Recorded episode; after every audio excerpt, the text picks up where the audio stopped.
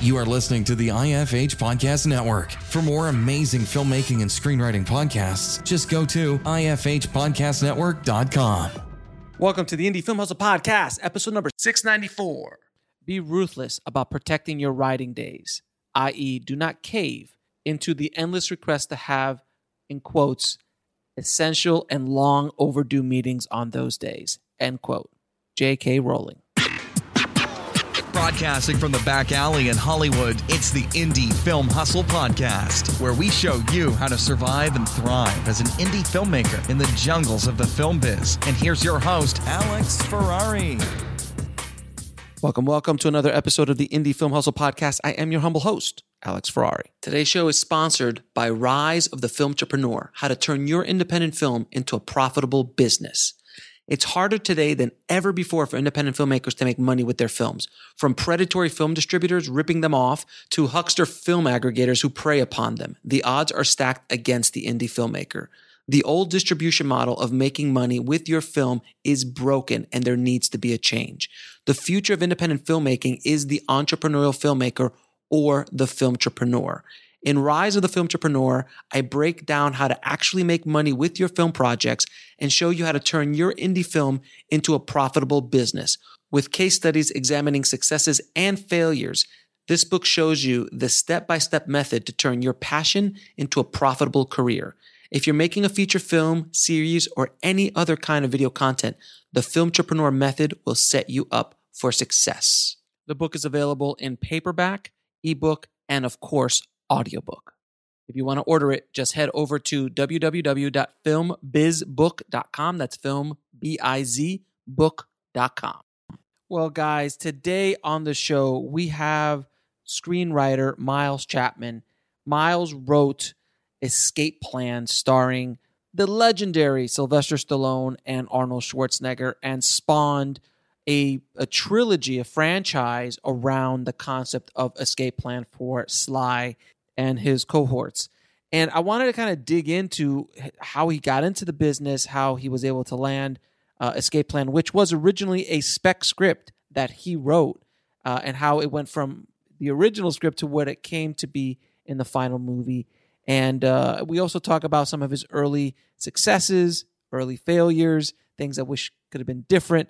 But we really get a great idea not only about how to write a great action movie, but also the business and the behind the scenes politics of what goes on when working on a franchise film uh, with very large, big, you know, larger than life figures like Sly and Arnold.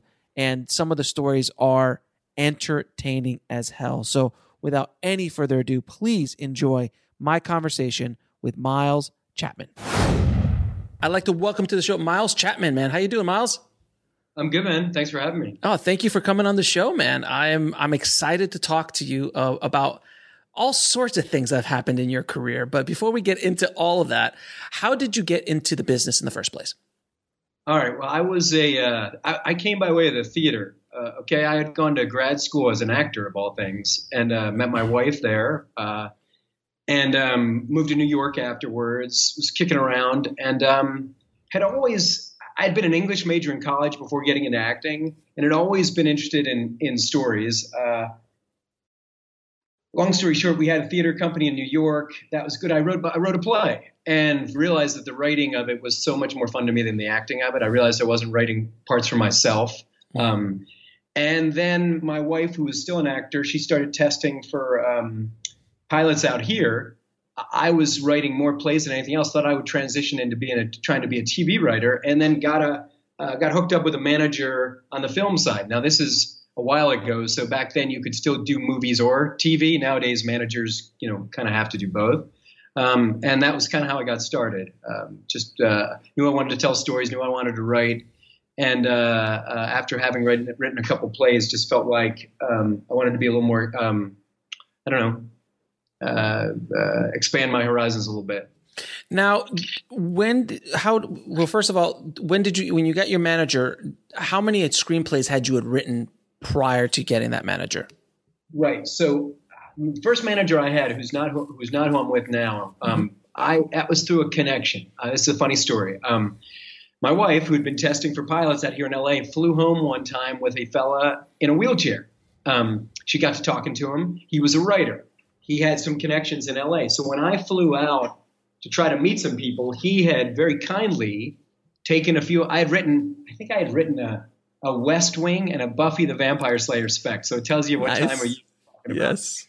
And it was back when you wrote TV specs. I, I, I hear now that it kind of fluctuates. Sometimes you, sometimes specs are in, sometimes original scripts are in. Um, uh, so he had passed those along. Also, um, you know, friend of a friend. My wife had taught acting in Georgia with Tony Shalhoub's sister, Tony Shalhoub, the Sure. wonderful actor. Monk.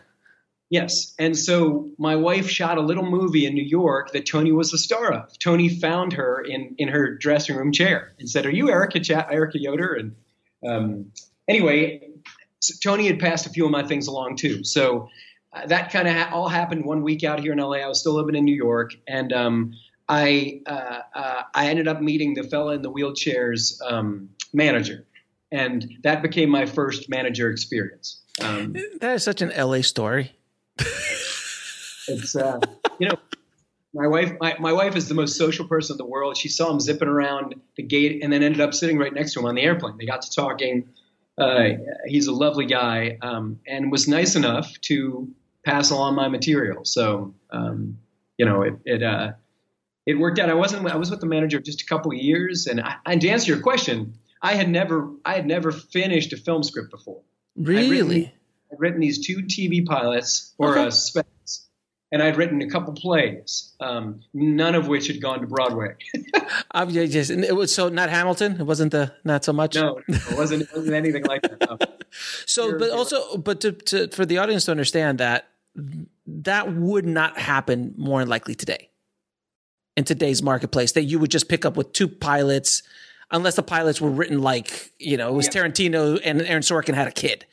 Yeah, yeah, yeah, yeah, yeah. Yeah, I, I think so much of that era, 2000 or so, Mhm. was about potential. I think I think managers back then were still looking for agents as well, potential. Who who seems like they can write? Who seems like they have a commercial sensibility? Whatever they're looking for, that appears to happen less so today.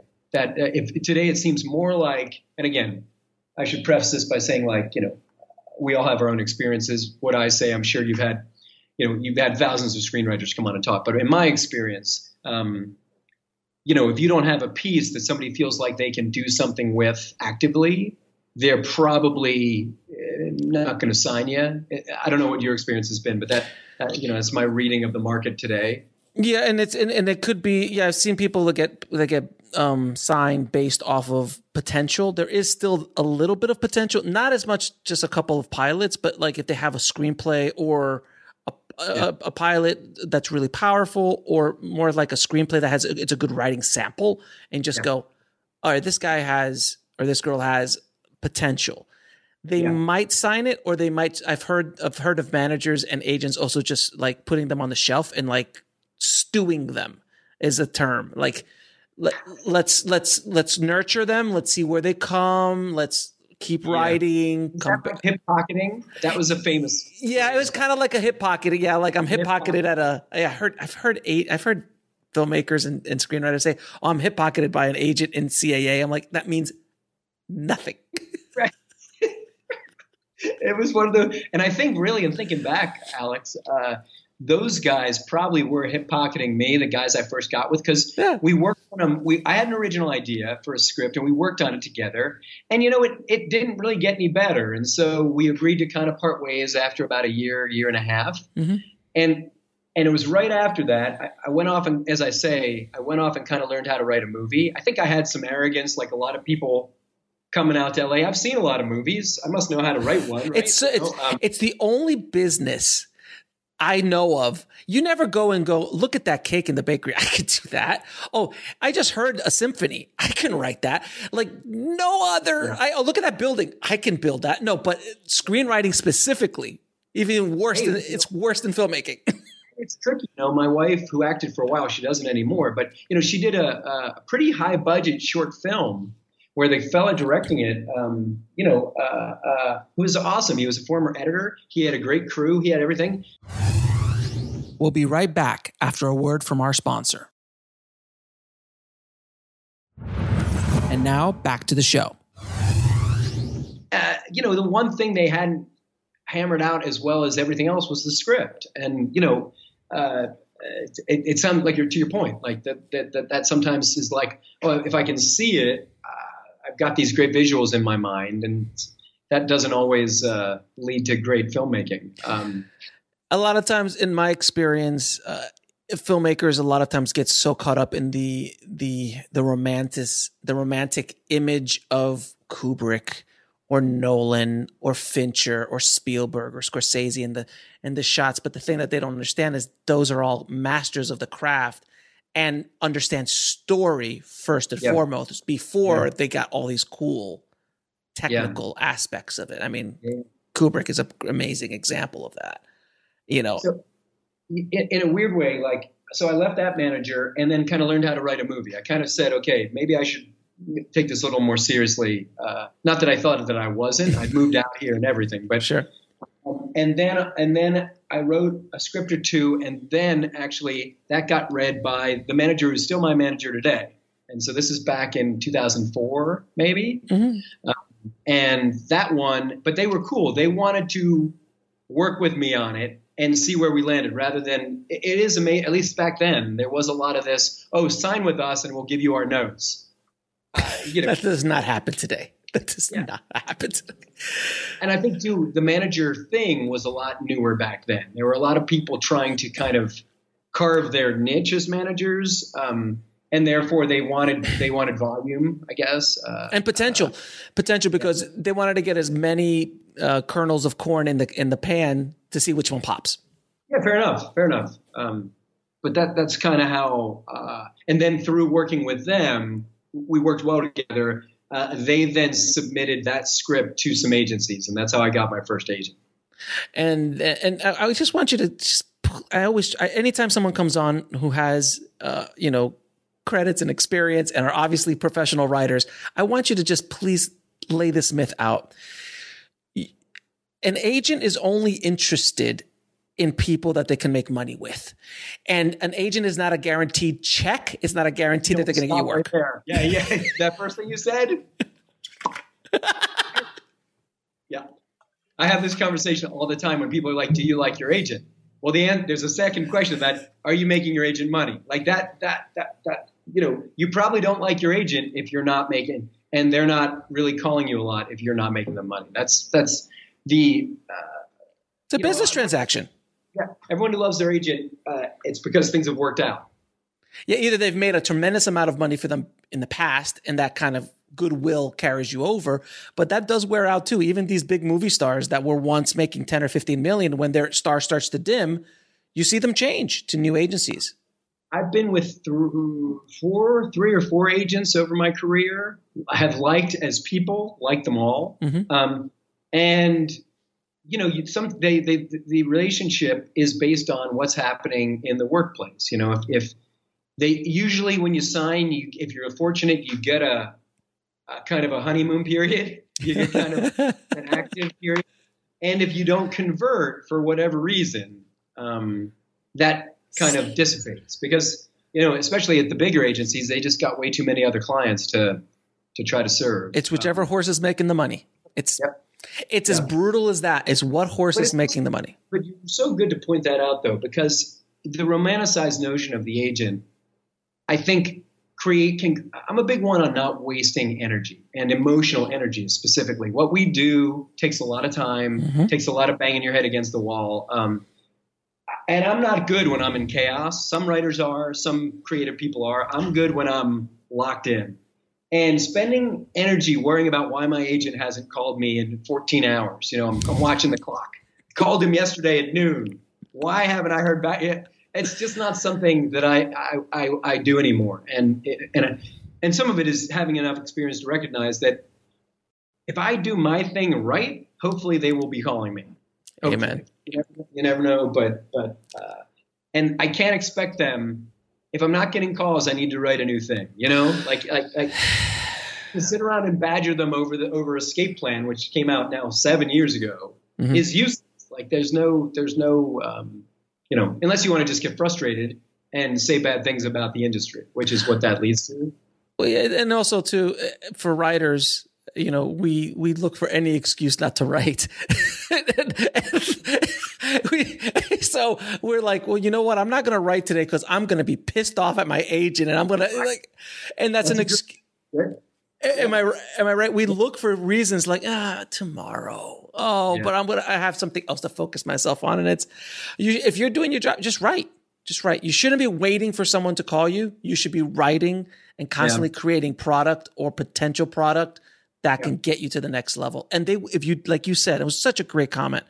If you're doing your job right, they will call you. I think so. I think so. Like and and uh, you know we I think we've all had friends, uh, I've probably done it myself, who, you know, you say, oh, so and so loved my script. Okay, that's all great. That in a free bowl of soup gets you a free bowl of soup. Uh, so if, if your script is being loved 10 times, but you've not gotten a job, you've not sold it, you not, uh, you start, it's a look in the mirror moment. I'm a big, big one on those two. Like, how can I, I can't fix somebody at CAA or somebody at you know Imagine or I can only take care of myself. And if I'm not getting the results I want, maybe that script that I thought was so great, maybe it's a lot easier to say we love it than to sit down and give notes that are really helpful. Um, that's another thing I've found to be true. That I do think people have the best intentions in terms of saying stuff, but if you say you're lukewarm on something, you have to explain why, and that takes time, especially to give. Giving good notes, is, I think, is one of the hardest most time consuming things to do. Um, and you know, some people just don't want to spend that time on a script script they thought was eh.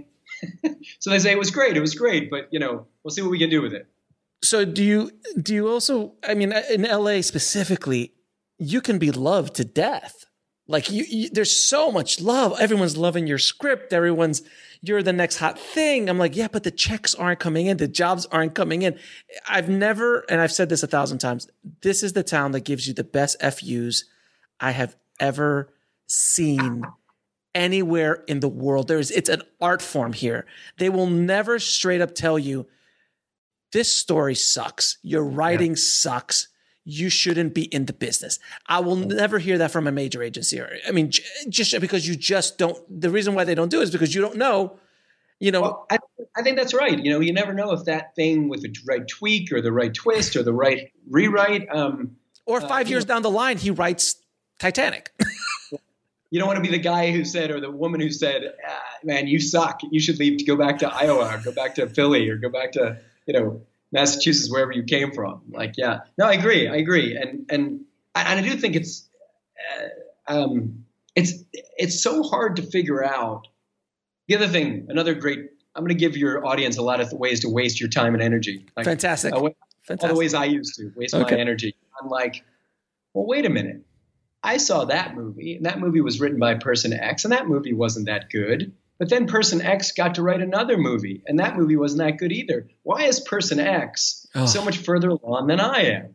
God. Couldn't be a bigger, more natural, but bigger waste of time. Like, yeah, because as you know, the things that go on behind the scenes and what goes, what ends up on the movie screen sometimes has very little to do with what that writer actually wrote in that first draft that got everybody excited and got every attachments popping and got the studio buzzing by the time that thing ends up being filmed, it can be a sometimes it can be a lot better, but sometimes it can be a lot worse. Like it, it it's such a, a, the the thing that ha- I always call it the castle wall.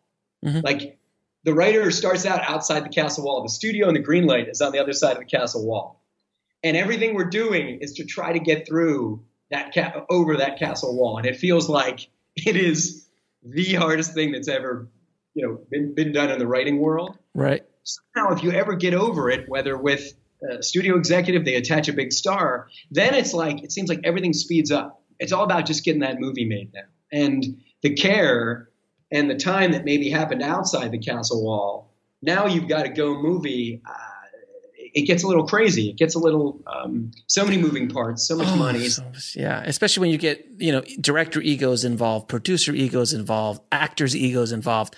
I mean, if you read if you read Shane Black's Last Boy Scout and you watch Last Boy Scout, it's they're just. I mean, yeah. it's completely different. They're just completely different. The script, his script is amazing, and the movie's not bad. I enjoyed it because it was Tony Scott and all that good stuff. We'll be right back after a word from our sponsor.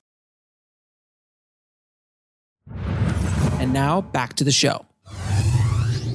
But it was so much better on the page. Yeah. And then on the opposite side, you read the original Pretty and Woman, and you read the the film version of it, which then Yeah. Garry Marshall Garry Marshall did.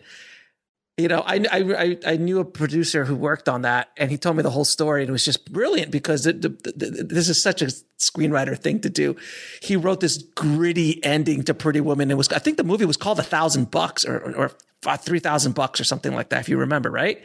Yeah. And then at the end, um, Richard Gere's character literally throws Julia Roberts out into the street and just throws the money at her and drives off in the limo. And that was Pretty Woman. And Garry Mar- Garry Marshall came in and did the master work that he did. And then after the, the, the first screening, the, the screenwriter was like, "That's not my vision. That's not what I wrote." When it made two hundred million dollars, he's like, "I did that. That was me."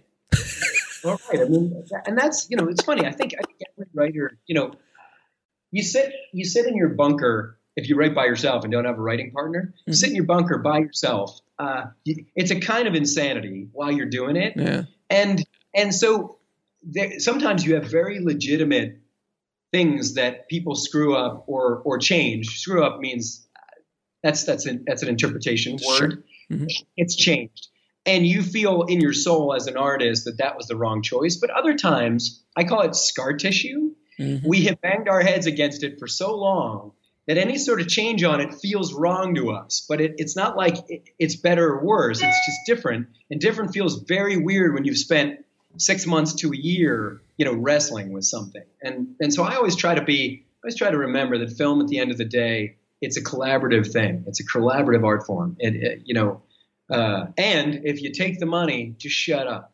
That was that's that's my other. Uh, unless you're giving it back, I don't think anybody wants to hear about it. I may have to take that quote from you. Um, if you take the money, shut up.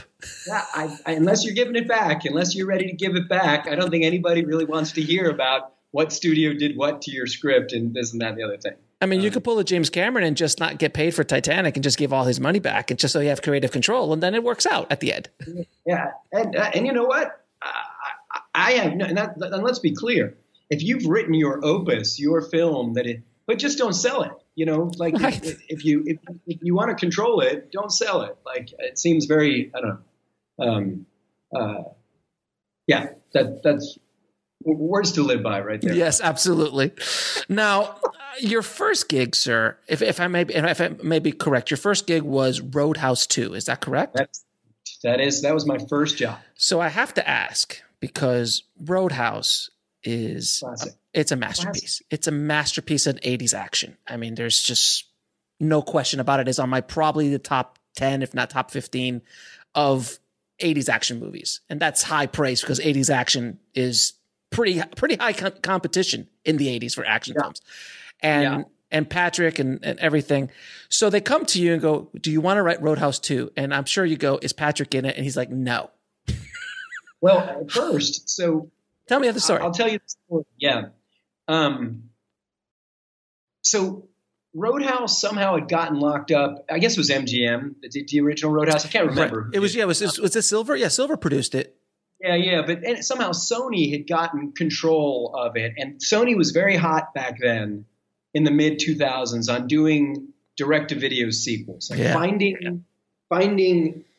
And here's the thing that I'm sure you understand, and that I will, I will crow to the cows come home. Okay, it's happened to me a number of times now.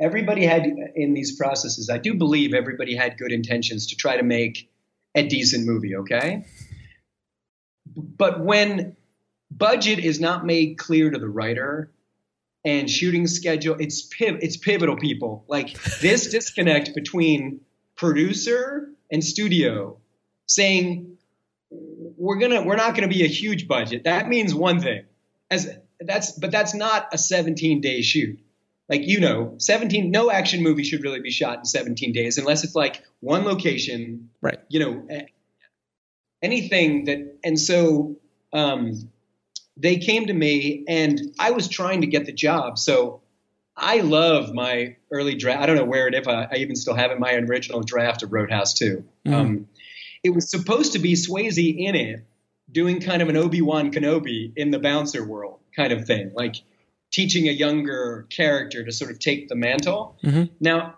if I was a little more savvy back then, I would have known that there was no way he was going to do this thing. Like it wasn't the budget wasn't there. You know, the budget wasn't there.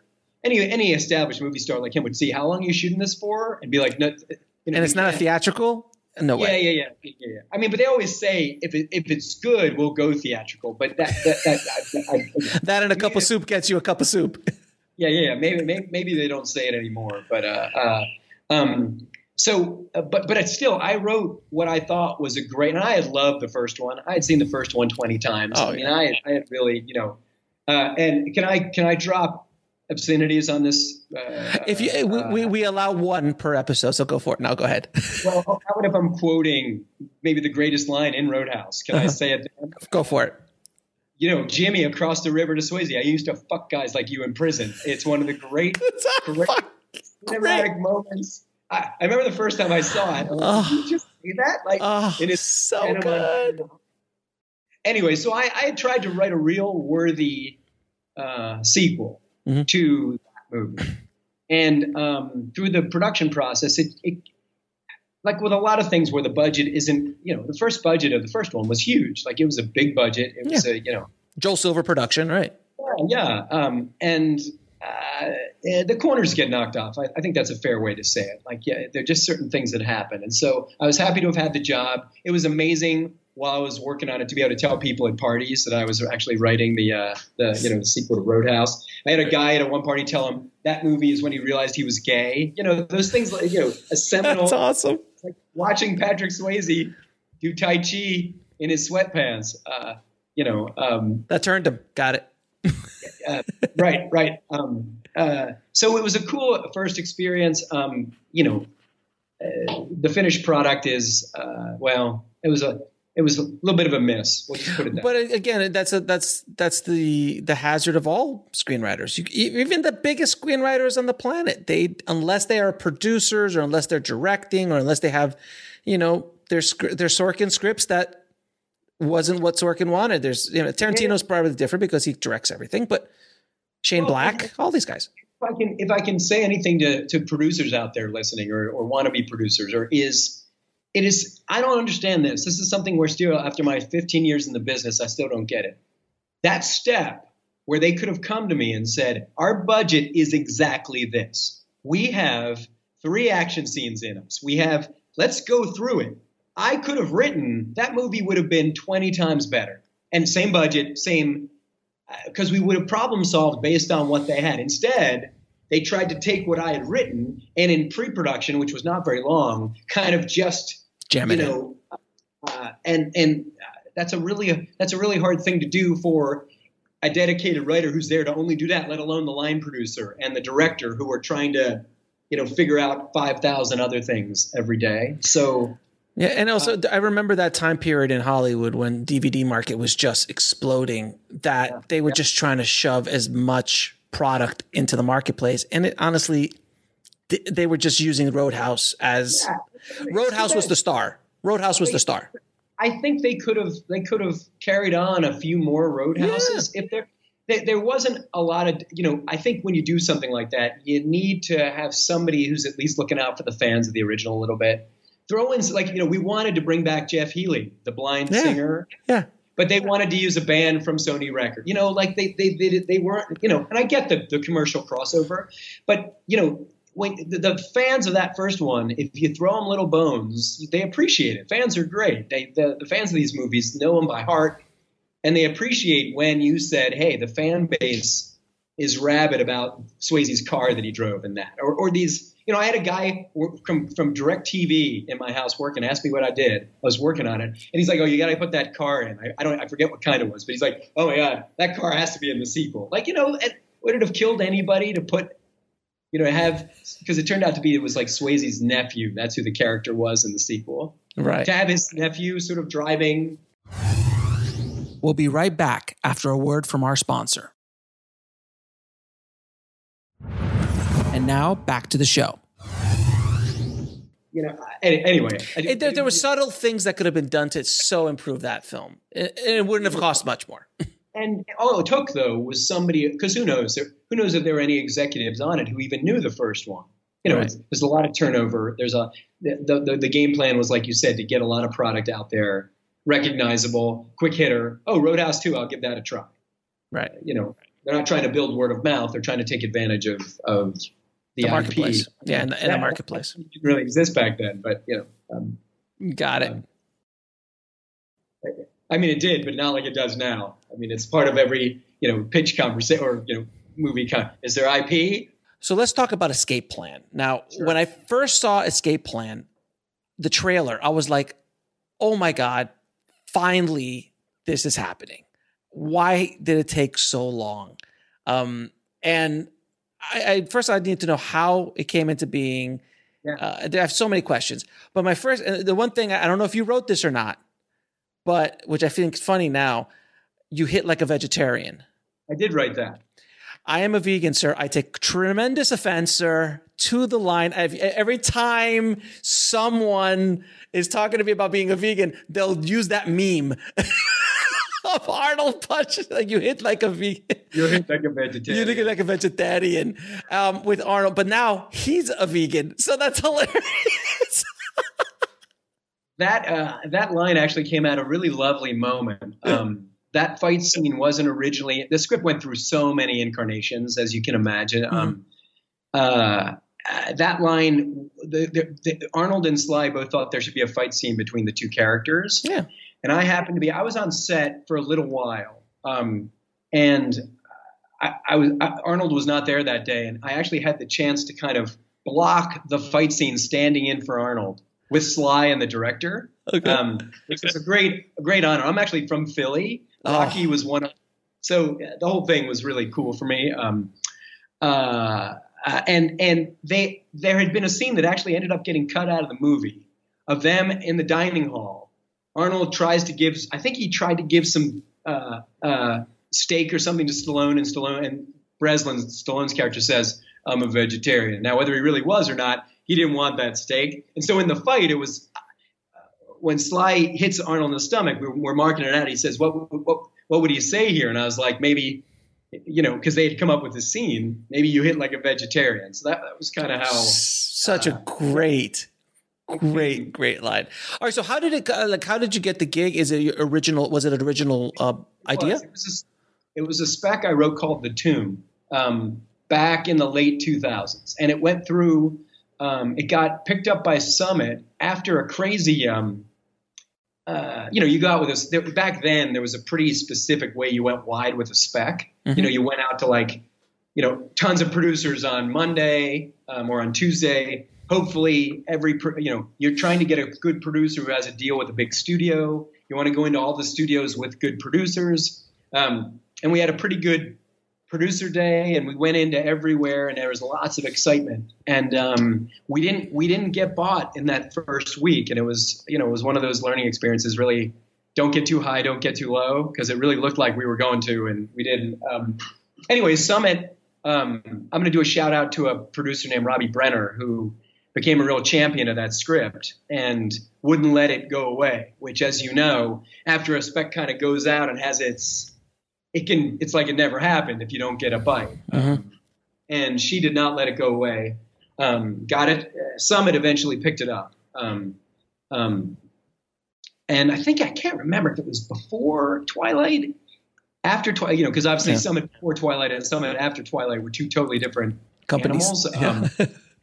Uh, and and and so there were always two role two roles like the Arnold and the Sly role in it. There was always Breslin was always kind of that character. Uh-huh. Um, the, but the Arnold character went through all sorts of changes and and uh, you know uh, when when I think when Arnold signed on, the character was a like a Portuguese poet philosopher inmate who like Dante and Shakespeare and um, and uh, so that you know, but Arnold really liked the idea that uh, challenge, and and so we it, it almost happened once with um, uh, a director named Jeff Wadlow. Mm-hmm. It almost happened with Antoine Fuqua and Bruce Willis, and then it finally landed with Sly, and he liked it. and the Emmett Furla guys came on board, and they were great. Uh, and um, um, and then Mikael Håfström came on as a director, and then at that point they were trying to get um, the other character. Uh, and I think if I remember right,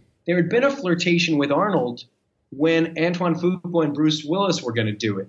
I feel like we had a big meeting at Summit with scones in the middle of the table. You know, it's an important meeting. If scones. When, and there were like 19 people at the table, and I, I remember doing the good writer thing. I said nothing. I sat there and, and uh, um, but then Arnold didn't do it then. But then, like a year later, Antoine had moved on, Bruce had moved on. Um, uh, uh, uh, he did decide to come on.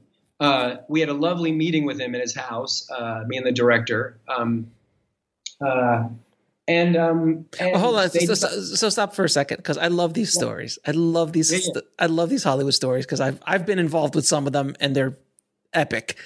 You right. you you you go to a movie star's house well, so let me set, uh, let me set it up a little bit. Yeah, yeah, yeah, yeah. I remember we weren't sure. I remember emailing the, one of the producers and saying, "Okay, so this is is this a Arnold's is in, and we're talking about how we're going to rewrite his character meeting, or is this a we need to convince Arnold to be in the movie meeting?" Mm-hmm. And I got a one word answer: both! Exclamation point. Fantastic, fantastic. I think I still have that email because I forwarded it to the director, and you know, uh, he's he's a I don't know if you know Mikael Håfström. He directed um, uh, 1408. I always forget the name of it. It's a, a great. Um, it was a Joel Silver based on a Stephen King book with John Cusack. Um, oh, yeah, yeah, yeah, yeah, yeah. I know which one you're talking about. Yeah, that was a great yeah. movie. Yeah, yeah, yeah. He, he's a super guy. Really, really great. Um, so we go over there, and so anyway, that that was sort of the preface to it. We don't really know exactly why we're going over there. So you're be, going. So you're going over to Arnold's house. So You drive up to this mansion. Yeah, yeah you know, you, you got to check in and, and, and you roll up. Now, also, it, it was, you know, doubly amazing because not only had he been the biggest movie star in the world, but he's the former governor of California. So, so there's, there's, there's Secret Service. There's security. There's, there's, uh, uh, and, you know, uh, he was married to a Kennedy. So that's also in that, you know, uh, so it was really incredible. Like, uh, honestly, when you think about, um, and he was great. Like, uh, super down to earth. We had a lovely chat, and I, you know, I think I, I guess it helped getting him to do it because he he he signed on and and and uh, uh, so, so like um, do you geek out do you like when you walk in and you see him for the first time i mean you your your your 15 year old self is probably going yeah yeah oh, of course oh and my god the only thing that, the only thing that always strikes me is that in reality it's funny uh, they're never as big as you think they're going to be because you're used to seeing them on a movie screen right, right. i mean they're this a, human. Um, uh, big hands, um, you know, uh, but very quickly put us at, at ease, you know, uh, and, and, and, you know, we were, and then we were chatting, he liked the script. It probably couldn't play it the way it was written, you know, what, what, what, some ideas we might have about what we would tweak it and his ideas. And, you know, it was a good back and forth. And Mikael Håfström showed, showed him his lookbook about, you know, how he saw the movie and how he, you know, imagined it and blah, blah, blah. So, um, but it, it, did go through a lot of um, a lot of rewrites all through this all through the like um, and and you know it's funny this is another thing for the listener out there. Um, my wife god bless her was very protective of me would always get outraged whenever i would tell her about changes that were being done or being and and, right. and i kept saying you know what? Uh, i want to be a part of this movie one and two um, you know a lot of people involved here have made an awful lot of money at the box office uh, I have made zero dollars at the box office. So uh, you, I should listen. You try on, you know, you, you just want to mitigate. Like I said before, some of these knee, I'm not knee jerk, but some of these things that you think you're certain of, mm-hmm. uh, because maybe they're not the best. You know, I, I had a reason for why I did everything, but that doesn't necessarily mean it can't be done another way, or it can't be done, you know. Uh, um, and then, of course, when it got to physically shooting it, where the locations where they shot it in New Orleans, and mm-hmm. you know we had to we had to do some tweaking on the script for just the locations they had, and and and I was happy that I could be a part of that. It was it was actually the whole thing was a really interesting, incredible learning experience. Um, and when so you're working with Sly, which obviously is a hero of yours as well, so coming from Philly and such a huge fan. Arguably, Sly is one of the the best, in my opinion, and people could crap on him all he wants because he's popular, but he's he created two of the most major characters and franchises in movie yep. history himself. Yep. Rocky and Rambo. We'll be right back after a word from our sponsor. And now back to the show. And he's also done the Expendables, and he's also done these other like, and and continues to to keep building these things. So when you have an Oscar, he's an Oscar. Did he win the Oscar for the screenplay? The screenplay of Rocky. Right. So so you have an Oscar-winning screenwriter and a legend. How is it working with him as a screenwriter? Because he obviously knows story. He oh, obviously and, knows character. And, and to be fair, he, you know, I don't know how he works with, you know, writers of a, a of a higher level than myself. Mm-hmm. Because um, let's not be silly, you know, like that that matters. Um, but it's pretty much his show. Like he he'll he'll rewrite he'll he'll rewrite scenes for the dialogue. He'll change stuff. Um, I think he brought a writer in to help uh, at some point. You know, like that. Polish things up, sure. Yeah, But that happens every. That happens with almost anybody. and, and uh, so it really wasn't a conversation for most of it. it. You know, it's like the things that he wanted to get done. You know, I, I could always shoot my uh, suggestions, ideas. You know, not directly to him, but through uh, through the studio, through the you know, um, through the. I was I had great terms with the director, so that was there. Um, um, but yeah, I, uh, you know, he is going to trust his gut, and he's going to go with what's worked for him, and fair enough. But know. so, but you've also now worked on this the last the, the, the next two as well. So yeah, so obviously he liked you enough, yeah. And, There- and there was there was a world. Um, there was an, always an interesting tension in the original escape plan for me, and I don't know if he liked it or not. Um, but I always thought the fact that the character was such an, you know, in a lot of ways, an intellectual character. Mhm. You know, he's a engineer, he's a security guy, he sees the angles of everything inside the prison. Um, with Stallone's energy and Stallone's persona, which is a little bit opposite that, that he is this primal emotional force Mhm. um, that I really loved, and I think I think one of the reasons the movie's interesting is because of that. That that it's an interesting because the other thing about Sly is an unbelievably smart, bright, acute, incredibly successful businessman. Incre- like you know, uh, uh, um, um, so that element of him, I think, really liked the engineer, the the, um, and uh, so I think in terms of world building, they thought I'd be a good way to go in the sequels. The sequels suffered a great deal, Alex, from what I was talking about before: budget versus script. Um, that, that that was another thing, and again, why I have it's one of my big pet peeves now. Like all three, Roadhouse Two and the two sequels to Escape Plan, would have been. Um, I can't give a percentage, but noticeably improved if they just told you the budget. if I had been told, and what within that budget, what does that mean? Like, what do we allow? What can we do?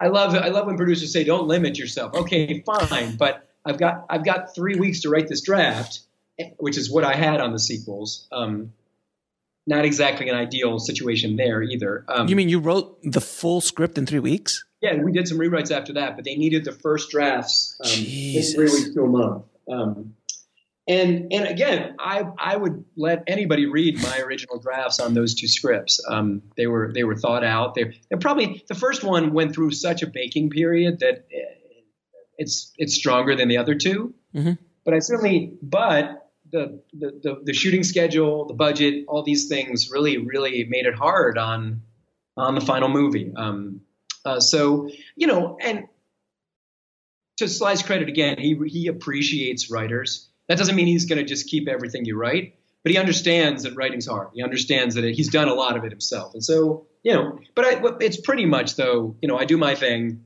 give it to them, and then they do what they need to do with it. Because he's that- he's the eight hundred pound gorilla. Yeah, on, on the first one, I did come down to the set while they were shooting to solve some problems. Mhm. But on, the- on the sequels, no, it was you know it was that was off and running, and and um, you know they had to make a lot of decisions based on practical boots on the ground. Um, Fair enough. Now, what's the biggest lesson you learned working on the Escape Plan franchise? uh, it, it was that one of um, uh, of uh, try to find out as much as you can about what what what their capabilities are to really shoot what you're writing. Um, action movies are expensive. Uh, I like to. There, there's a reason why so many of those which I'm sure you saw a lot of them back at the video store. Um, yeah. So many of the straight to video action movies have shootouts in a warehouse at night. There's a lot of reasons for it. One of them is that they're cheap. You got a big space, you got cap guns, everybody shoots at each other. Mm-hmm. In Roadhouse 2, two or three action scenes that were really carved out, um, that I really carved them, I really worked them, got turned into just flat, you know, uh, people standing there shooting at each other scenes. Because again, you know, like I always like to talk about Casino Royale, the first mm-hmm. Daniel Craig. Oh, yeah, so good. The the opening action scene and the action scene at the airport with the truck probably took long to shoot as the entire movie of Roadhouse 2. Oh, easily. Yeah, those scenes are so scripted and they're so written and there's character in them and there's so many pieces to them and you know, and so as a screenwriter, you want to write those. You want to really show off. You want to but if your budget is, couldn't afford to do one of those scenes, let alone a whole movie, um, you've got to try to figure that out. Otherwise, things are just going to suffer. Like, so do so. So that adds, let me ask you a question then. Would you recommend a screenwriter writing a script today, if it's a spec script, should you let your imagination roll wild, or should you work with in a budget?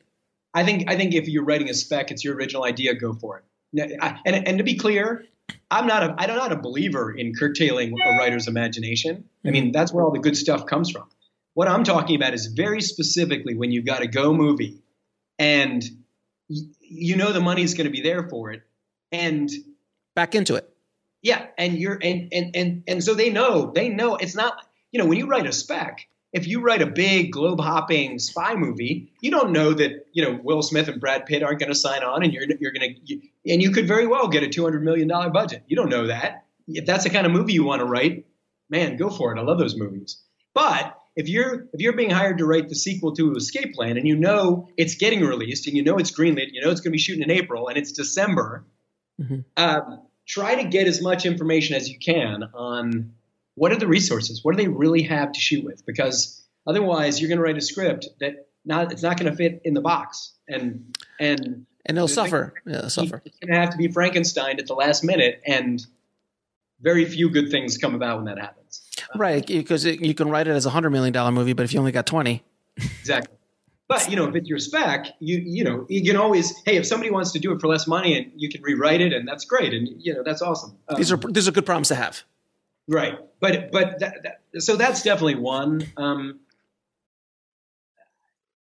every movie is so different that I've worked on. Um, the other thing is to try not to get um, try to be open in the notes process. I know it's mm-hmm. hard. It, uh, how do you deal um, with how do you deal with notes? Because that is something that professionals understand it. Yeah, but newbies get so precious about it.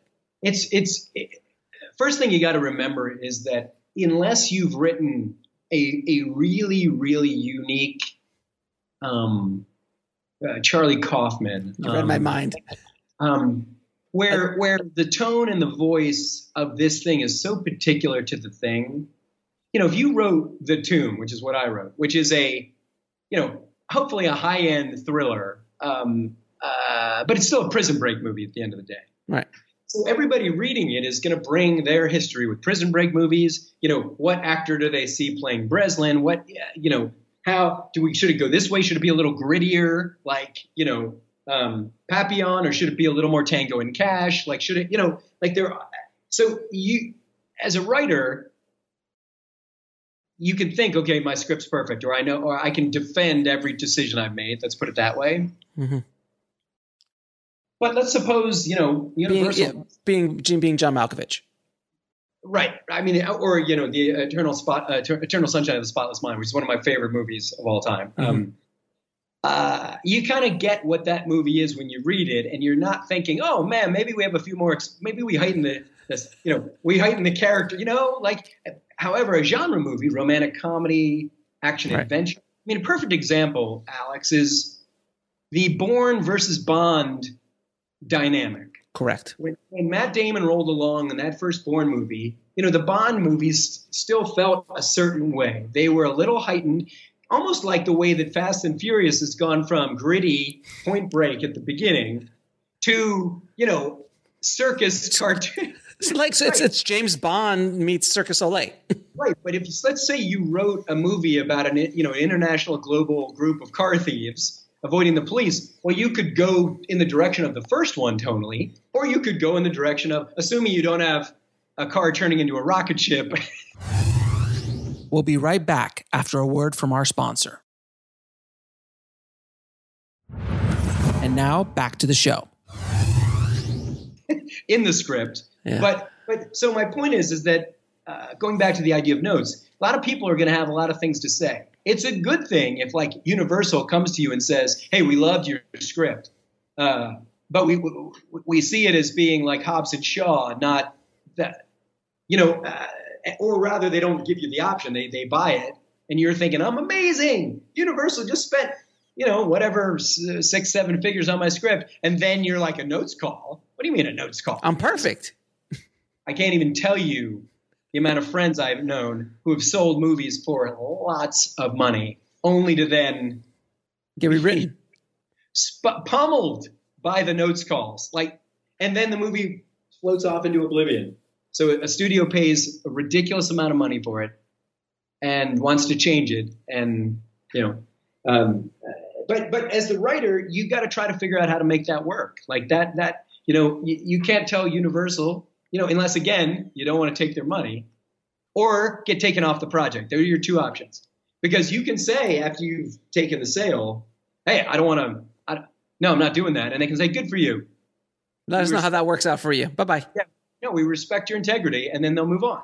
And you never know. call you again. I can't, you know, I don't, I can't speak to that. But, but my, my, my notion is, you know, and again, like I said, I'm sure there are plenty of writers out there who've stuck to their guns on some notes and it's worked out and they you know like uh, don't don't misunderstand me. I, I just feel like however you work with the notes right. figuring out a way for yourself to work with the notes is important. Like that that that that they're a process and for every you know i've been maybe i've been lucky too. I feel like in general i've worked with uh, on things where there were going to be two and three drafts. Uh, i've had good notes calls and i feel people people coming from a, a, place of trying to make the movie better. We may not agree, mm-hmm. but it's not a kind of callous. Oh, there was a character like this in this other movie, so let's put a character like this in, in your movie. You know, and, and, that's the thing. I, I, I just want to kind of spotlight this for a second. Screenwriters don't understand a lot of times because they're just they're just focused on the writing. That there's so many politics that go on after a film is greenlit. There's so many moving parts, as you said something as simple as, oh, uh, the executive or the EP or the executive producer, his girlfriend's in the movie, and we need to add that character. As cliche as that is, I have done that, Alex. I mean, and you have to write that character in. And I'm like, oh, you know, and then the best is when that actress or actor, depending on the situation, yeah. comes to you and goes, and they they're like, you know, a kid and never done anything, and they go, I saw this movie the other day on Cinemax and I love this character. And can we do something like that? And you're just going, oh my god, yeah, sure. And like, but that's the this that's the reality of being a screenwriter. I mean, we all again, it's the same kind of romanticism as Kubrick. In the screenwriting world, there's a romanticism in Sorkin or Shane Black or Tarantino that you know that they just have complete control and they could do whatever they want. Like even even guys like Shane Black still have you know. you know, it's an incredible point, and I think the thing to always remind everybody is how much money it takes to make a movie. I mean, think about this: low budget movies are like five to ten million dollars, million. Like that's become chump change in the movie business. Think about that. Like so when you've got when you start getting into you know 50, millions, 70, oh forget it. There are a lot of people with a lot riding on it, and so that and that's going to create things. That's going to create personalities. It's going to create tension. It's going to create needs. It's going to create a lot. And you know, uh, just be kind of ready for that. Try to have fun with it. I mean, if we're lucky, if you're if you're lucky enough to get there. yeah, I, you know, I, I got it. I, love popcorn movies. The James Cameron Aliens, the, the, original Terminator. They were the movies I grew up on. Ugh. Those are the movies I wanted to write. Um, and so I always try to have fun. Like the point of the movie is to be fun. I, I, we're not healing. Sadly, we're not healing the coronavirus here. Uh, you know, we're not we're not curing cancer, um, we are delivering hopefully smart, cool, fun entertainment. You know, the smart sometimes wavers. Um, Depending you know, on the day. and, and so, you know, if, and you know, and so there, but it is. It's a, to your point. It's a dream job. I've never stopped loving it. As a kid from the suburbs of Philadelphia, um, who had no connection to this business and no, um, like, it's just been, you know, and it's, you know, and it's super fun I mean, how many people have a job where they can tell these fun stories or talk about these ridiculous things that uh, that that um, you know? I, I make just, a, I make a living now with that. it's great. Um, it's it's you know as as as you know. Uh, you know, all of my all of my podcasts, all of my shows, I, I try to be as realistic as humanly possible, and try to be brutally honest because I would much rather you hear it on a show of mine than when you're sitting across from a producer or a director or an actor and you get sideswiped by many of the things that we've just discussed right now that they would have never ever thought of if they're ever blessed to be in that scenario. Yeah, I mean, perfect example was like you know, with you know, for years I had tried to get the tomb going, like it was so close, it was so close. Oh, yeah, yeah, and then, yeah. And then, and then Stallone came aboard, and it really started happening. And there was a director, but then you know, instead of instead of you, you have this amazing thing, feeling, which is deserved and true, but then right after it is the well, now you've got one of the major superstars in the world on it, and it's going to be his movie. You know, and, and and however that goes is how it's going to go, and you may be a part of it, you may not be a part. you know, just be grateful. Just be grateful you're on the ride. Right, and and and again, every sick, sick, sick, sorry, every circumstance is different the you know one of the fun things and tough things about the movie business is it is very personality driven. How people interact is you know there aren't you know in, in big corporations you know there's HR and there's a way of, of behaving and some people go above. But in the movies you know companies are you know very much they take on the form of like the principal who who's the who's the person and and so you know you get a lot of different personalities obviously you get a lot of different um, visions different ideas different paces, different. Uh, so um, it uh, uh, it just you know it behooves a writer to stay you know be thankful for getting to that place and just stay open. Try to stay open. Try to have fun with it. Try to do the best work you can under circumstances sometimes that um, are moving in a different direction. Like, and your story reminds me of um, Quentin's uh, Quentin when he when he sold Natural Born Killers to Oliver Stone if you've ever read Tarantino's version of uh, Natural Born Killers, it's it's it's not even it's not even the same ballpark, other than the yeah. character names. Yeah. Stone, who's arguably the 800 pound gorilla in that situation at that time, completely rewrote it and had a different vision for his script, but you know he had no control at the time. Yep. You know it happens. It happens to every every every major screenwriter it has had has had it has happened to everyone. And and and you know, I don't know what why that story made me think of uh, just. It's a little bit like the classic William Goldman quote, like that nobody yeah. really knows anything, right. which has been around so long because it is so true. I mean, whether it's you know the, the common joke is like if the script of Chinatown got submitted today as a spec, it would get ripped to shreds. You know, it, it would get tra- you know, the opening of, of um, uh, Inglourious Basterds, which is one of my favorite movies, is like 25 minutes. No bastards show up yet. No, you know, it doesn't. Uh, but it's an incredible movie. Incredible. So you know, th- this uh, there there's so uh, there, there there's such the road is so unpredictable, and mm-hmm. and just when you think everything we're saying is true, the exact opposite will happen, and uh, you just you just can't. Um, uh, and that's why I feel like another thing I've learned all these years is like when I was young and out here and I was like, and because I had been an actor for a while too, and I mm-hmm. so I knew what it took to not make it as an actor. I already had that experience. Um, so you had shrapnel. I had this somewhat naive idea that well, people when they give up acting or writing or directing or their dreams, you know, it's because they don't have what it takes. That was my young mm-hmm. person. Mm-hmm. And as I've gotten older, I've realized that that was that's partially true, but the thing that thing that they don't have isn't isn't wasn't the thing I thought it was. I was thinking back then it was the talent. What it really is is the personality type to survive the mm-hmm. the you ups know, and downs. absolutely. Like after when I heard, you know, Escape Plan was going to get made, I'm like, Woohoo! I will never have a I will never have a down year again as a writer. The very next year, I had a down year as a writer. I mean, uh, you know, like this notion. Like I remember an actor friend of mine. He's like, he got cast in a Broadway play, and he's like, I've arrived, and you know, did the play for eight months, and then didn't get work for another year. Like, you know, like so it, the personality type. And I, I get it. My brother is a fantastic writer. Would never in a thousand years be able to live check to check like I used to before, you know, I got lucky. We'll be right back after a word from our sponsor. And now back to the show. Um, Yeah. You know, uh, and so that that's the thing that when you don't have what it takes, it's you don't have the personality that can sort of live with the you know, The ebbs and, ebbs and flows of the and arrows, the craziness, the the the unpredictability, the the you know, you're up one down, you're up you're up one day, you're hot one day. and you're not you're nothing the next kid.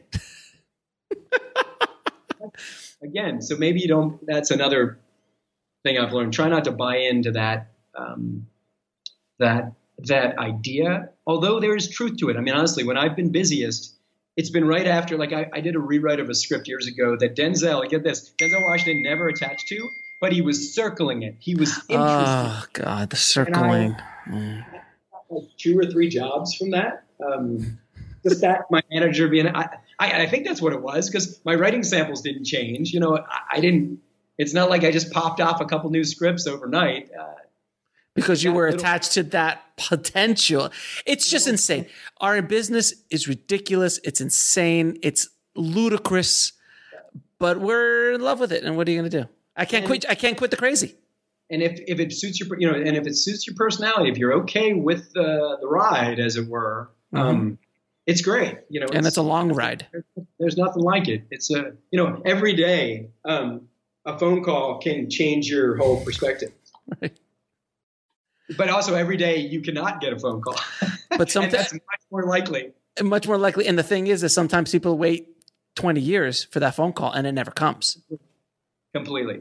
Yeah. Um, As So- as brutal as that statement is, unfortunately, it's the truth. And look, I'm still waiting for Kevin Feige to give me a call. And if Kevin, if you're listening, I'll take the meeting. Um, I'm a, I'm a fan, sir, and I, I, I can do something for you. So I've said that a thousand times on my show. One day, uh, Kevin will call me. But until then, I'm working on other things and not waiting by the phone for him to call me. yep. so I'm going to ask you a few questions. I ask all my guests. Um, Absolutely. what are three screenplays every screenwriter should read? Wow. Hmm. That's tricky. I'm pausing because we've just talked about how sometimes the screenplay and the movie don't necessarily Just a screenplay, regardless of how the movie came out. Just like the, the craft, like I said, like Last Boy Scout um, or Long Kiss Goodnight on Yeah. Shane Black. Those scripts are amazing comparatively to the films. Okay, so there's a movie. You know the writer director George Nolfi. I don't.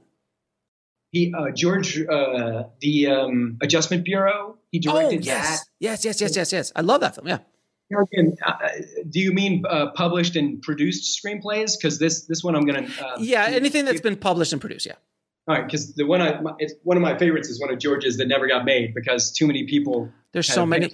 There's so many of those scripts flying around. I've read some of them. I'm like, how is this not an Oscar-winning film? Like, I don't understand it.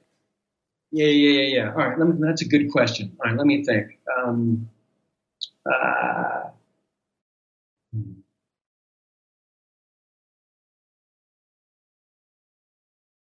see, I always go back and read. Um, um,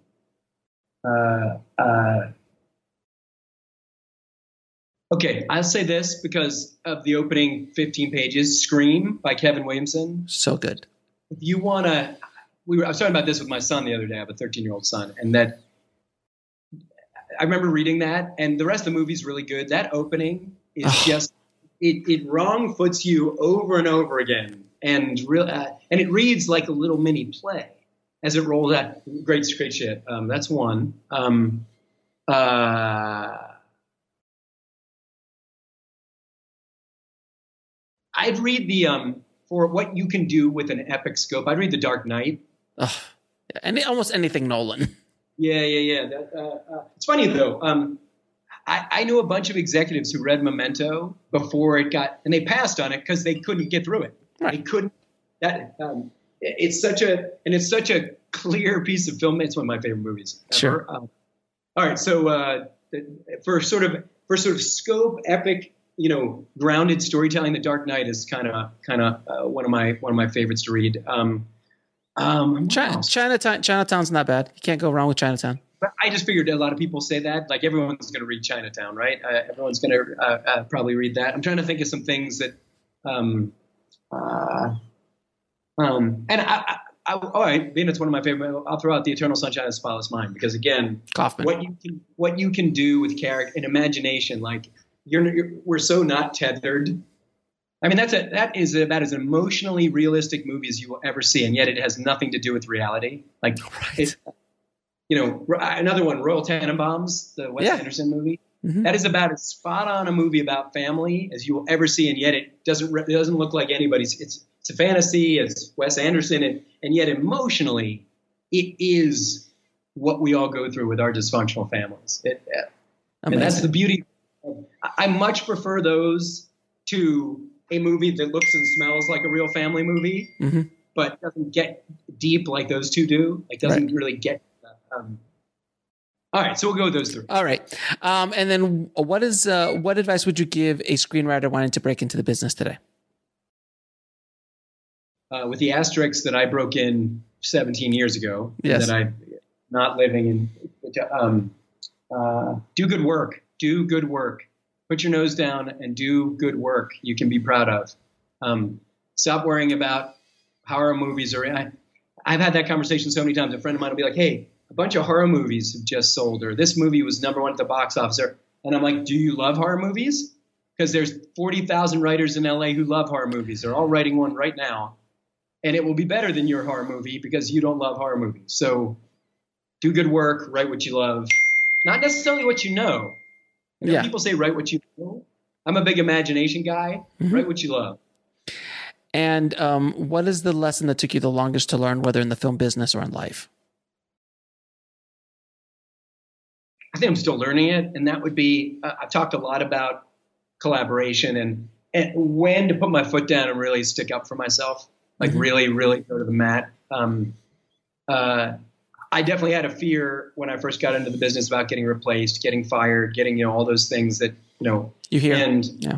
yeah and and so uh, i'm still trying to manage that so that because there are there are times where you're being um, uh, uh, you're being paid for your professional skills in your opinion and if somebody really wants it or is pushing on it you're being paid to give it so that goes a little bit counter to some of the things we were talking about right. but you know, there there is a time and a place. Um, you know, recognizing that that at the end of the day, your name's on the script. At the end of the day, if you're lucky, um, uh, and, or your your name's on as the director of the movie, and so that you know, um, so so yes, realizing what what battles to to really go hard for. Um, Very so cool. Still, yeah, still still figuring that one out. Miles, it's been an absolute pleasure meeting you, man, and and having you on the show. Uh, great stories. I'm sure there's tons more that you could tell about your your misadventures in Hollywood. But uh, I appreciate you coming on and and dropping the knowledge bombs on the tribe, brother. I appreciate that, man. It's my pleasure. It was a super fun interview, and I'm happy to come on uh, anytime you want me. So uh, uh, thank you. I want to thank Miles for coming on the show and dropping the knowledge bombs on the tribe today.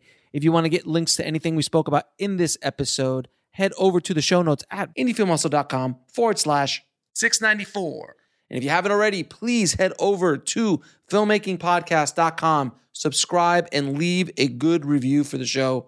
It really helps us out a lot, guys. Thank you again so much for listening, guys. As always, keep that hustle going, keep that dream alive. Stay safe out there, and I'll talk to you soon. Thanks for listening to the Indie Film Hustle podcast at indiefilmhustle.com. That's I N D I E F I L M H U S T L E.com.